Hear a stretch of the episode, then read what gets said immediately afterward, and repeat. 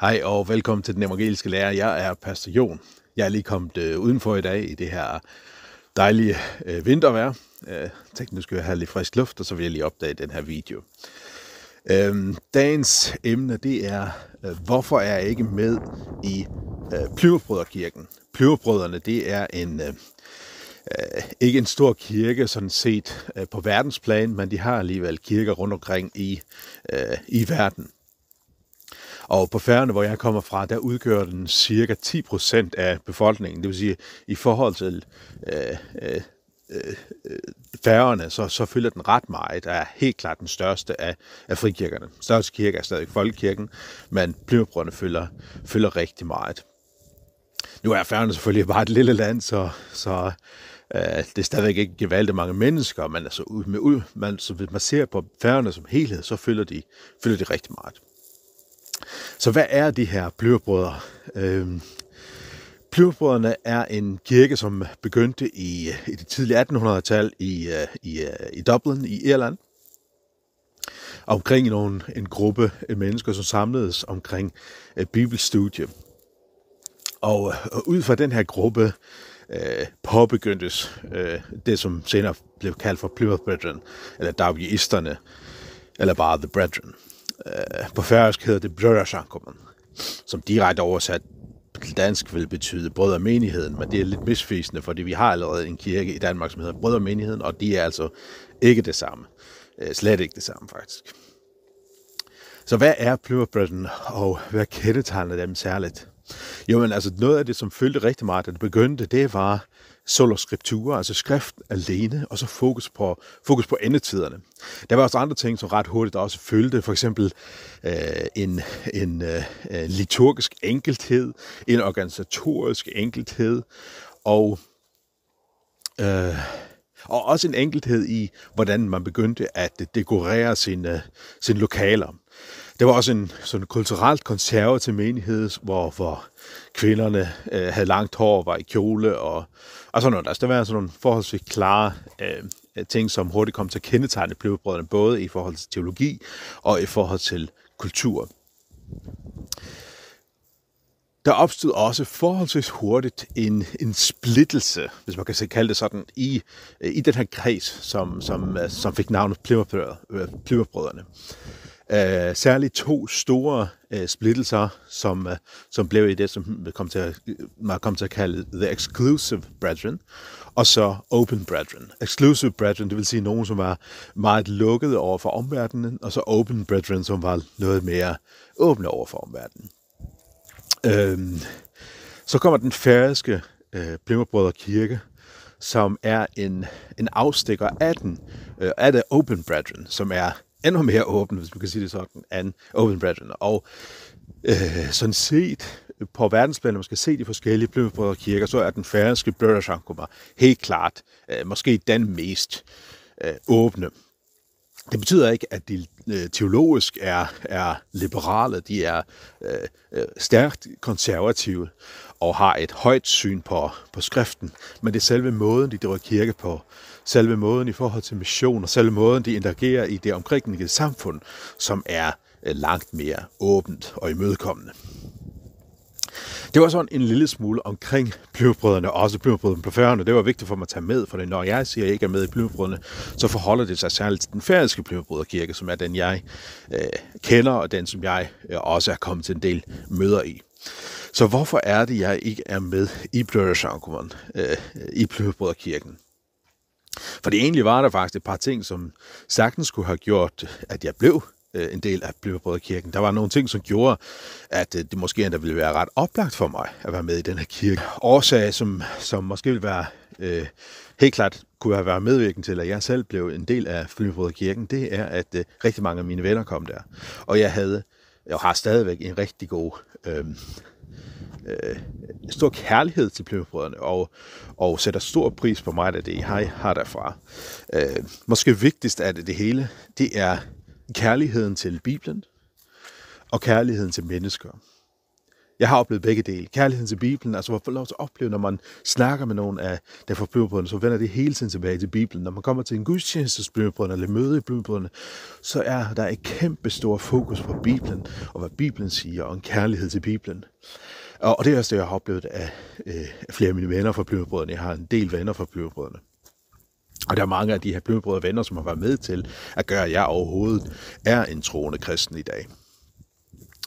Øh, øh, altså kærlighed til Bibelen, men også en kærlighed til dem udenfor, altså dem, som ikke er kristne. Et stort hjerte for mission, et stort hjerte for, at endnu flere mennesker må lære Jesus at kende.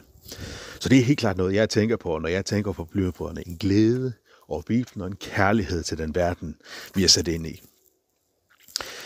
Så hvorfor i alverden er jeg så ikke med i Blyverbrødrene?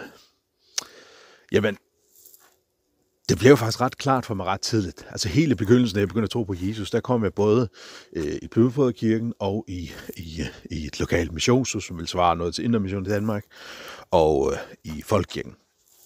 Og, øh, og der gik det ret hurtigt op for mig, at jeg kunne simpelthen ikke få det her med blødbrødrenes syn på dåben til at hænge sammen. Blødbrødrene på færgerne, Øh, de praktiserer kun voksendåb, og hvis nu der er en, der er barndøbt og bliver medlem, så skal vedkommende øh, døbes igen for ligesom at blive øh, få del i, i, øh, i kirken. Og det er fair nok, det er sådan teologien er. Men det kunne jeg simpelthen bare ikke få til at hænge sammen med det, som Bibelen siger om dåben. Og mennesket. Bibelen så siger, at alle mennesker er syndere og falder bort fra Gud, og dåben, som er det, der fører os tilbage i relation til Gud. Så jeg kan simpelthen ikke forstå øh, det lave synlighed på dåben, altså dåben kun som sådan en symbolsk bekendelseshandling, øh, øh, og så og så Bibelens syn på dåben som et genfødelsens instrument, dåben som noget, der frelser, dåben noget, som gør, at vi kommer ind i relation til Gud igen. Så det gjorde, at, øh, at jeg, jeg kunne ikke ligesom se mig selv i jeg kunne ikke få det til at harmonere med, med det, som jeg så var skriftens lærer.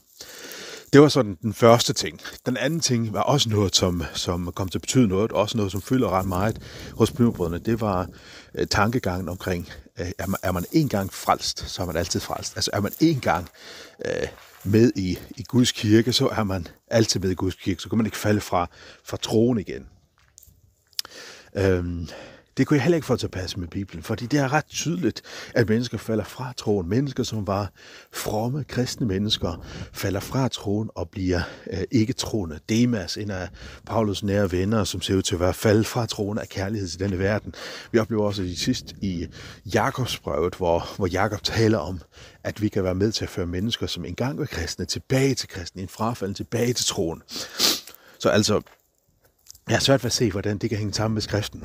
Når bibelbrødrene lægger så stor vægt på det, så er det også af en kærlighed til, til Gud og en kærlighed til Guds nåde. Altså hvis man en gang er blevet frelst, så kan vi da ikke falde fra igen, fordi Gud kan ikke svigte sig selv. Hvis han har skabt troen i os, så, så vil han ikke give lov til, at han holder op igen.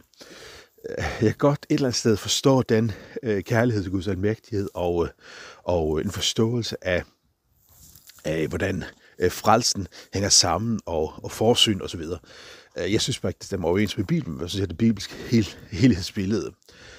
Det bliver også, den her en gang altid frelse, det bliver sådan et slags noget middel for bløderbrødrene.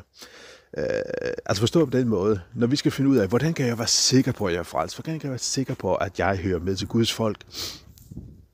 Så, vil man, så har jeg oplevet ofte ved i på, at man siger, jamen, en gang frelst, altid frelst. Jeg kan huske, da du blev frelst, da du gav dit liv til Jesus. Og hvis du gjorde det dengang, så er du stadigvæk frelst, fordi er man en gang frelst, altid frelst. Altså kommer fokus til at ligge ret meget. Det er nok ikke bevidst, men det kommer meget til at ligge på mig, min beslutning, hvad jeg oplever, og så videre. Og der, der synes jeg, at Bibelens tale om dåben er, øh, er mere fokus på, at det er dåben, Guds gave til mig, som jeg fokuserer på, ikke hvad jeg selv har gjort og oplevet. Det kan man selvfølgelig diskutere længe, men, men, øh, men det er altså et andet punkt, som, som har fyldt meget til, at jeg ikke er blevet brødre, så altså den er lære om engangsfrelst og altidfrelst. Så syn på dåben og syn på engangsfrelst altid altidfrelst. Det har nok været de to vigtigste grunde til, at jeg i sin tid ikke kunne se mig selv som en del af den kirke selvom jeg stadig har gode venner derfra, og har stor kærlighed til det, jeg faktisk fik derfra. En tredje ting, som i dag betyder meget, men som ikke betød gevaldigt meget i begyndelsen, det er syn på nadvaren. Øhm, Blodbrødrene har et forholdsvis højt syn på nadvåren som sådan, at det er de helliges øh, øh, fællesskabsmåltid. Men det ser det ikke som et nådemiddel. Det er i hvert fald ikke det, jeg oplevede derfra. De ser nadvåren ikke som Jesus, han er læme og blod. Øhm, men det ser det mere som et fællesskabsmåltid for dem, som er troende, dem, som er døbte og troende. Øh, det ser ikke øh, nadveren som, som, at der er, øh, har vi fysisk Jesus til stede. Øh, nadveren skal mere forstås som et symbolsk måltid, der minder os om Jesu læmerblod. Jeg har også oplevet øh, enkelte for blodbrødrene, som har en lille, lille smule mere højt syn, altså hvor man siger, at jo, det er Jesu læmerblod, sådan åndeligt set til stede. Øh, men igen, jeg kunne ikke helt få det til at harmonere med, med Bibelens lære, hvor Jesus siger, at det, det er mit læme. Ikke bare ligner mit læme, det, det er mit læme, og det, det er mit blod. Så det var en tredje grund. En fjerde grund, øh, det, er, øh, det er den sidste, jeg vil nævne, det er, det er meget den, den stærke lavkirkelighed, som præger blødbrødrene. Altså, at man øh, har en stærk forkærlighed til det enkle, og man betragter det lidt mere øh, svulstige, liturgiske, mm, kunstnerisk rige, øh, som, som lidt suspekt. Øh, jeg har ikke oplevet for hvor de siger, at det er forkert, men når man ser deres kirkelokaler og oplever deres liturgi, så kan man hurtigt fornemme, at hvad det er, forkærligheden er. Altså, øh, der er ikke præsteklæder, der er ikke udsmykning i lokalerne. Selve øh, liturgien er ekstremt øh, enkel. Det er, at man synger nogle sange, og så er der nogen, der må rejse op og forkynde, hvis man har noget at forkynde. Det er sådan ganske kort det, som, som, som foregår. Jeg er godt klar over, at, øh, at i dag er det ikke helt på samme måde i Blødbrødrene. Det er lidt mere organiseret, men sådan er den Blødbrødrekirke, jeg kender fra, øh, kender til fra min ungdom. Øh, så den her ekstreme lavkirkelighed, og synes jeg, sådan en ikke helt forståelse for, for øh, den rige liturgi, som vi har helt tilbage fra urmenigheden og oldkirken af, og også synet på, på øh, hvad hedder det, øh, det visuelle øh, øh, kirkeudsmykning og, og fornemmelse af kirkehistorien øh, i det syn, og så også synet på, øh, ja, på præsterne. Øh, der, der, er, øh, der er det ikke så ud, der er det ikke så, så tydeligt, fordi at blødbrødrene har også på en måde præster, altså nogle ældste, som, som leder menigheden. Yes, det var nogle få grunde til, hvorfor jeg ikke er med i Plymouth-brødrene. Øh, øh, altså grundlæggende set kan man sige det, fordi at jeg læser ikke Bibelen på samme måde som dem. Har store, den samme store kærlighed til Bibelen og tror på, at den er Guds ord. Jeg kommer bare ikke frem til de samme konklusioner, øh, og jeg mener ikke, at de Plymouth-brødrenes konklusioner er, er bibelsk. Øh, øh, jeg tror, de har misforstået. Og det er særligt med hensyn til, til dåben, særligt i forhold til det med en gang frelst, altid frelst, nadvåren, og så også til sidst øh, det her med den store lavkirkelighed. Yes, jeg håber, I fik lidt at tænke over, og, og Guds velsignelse.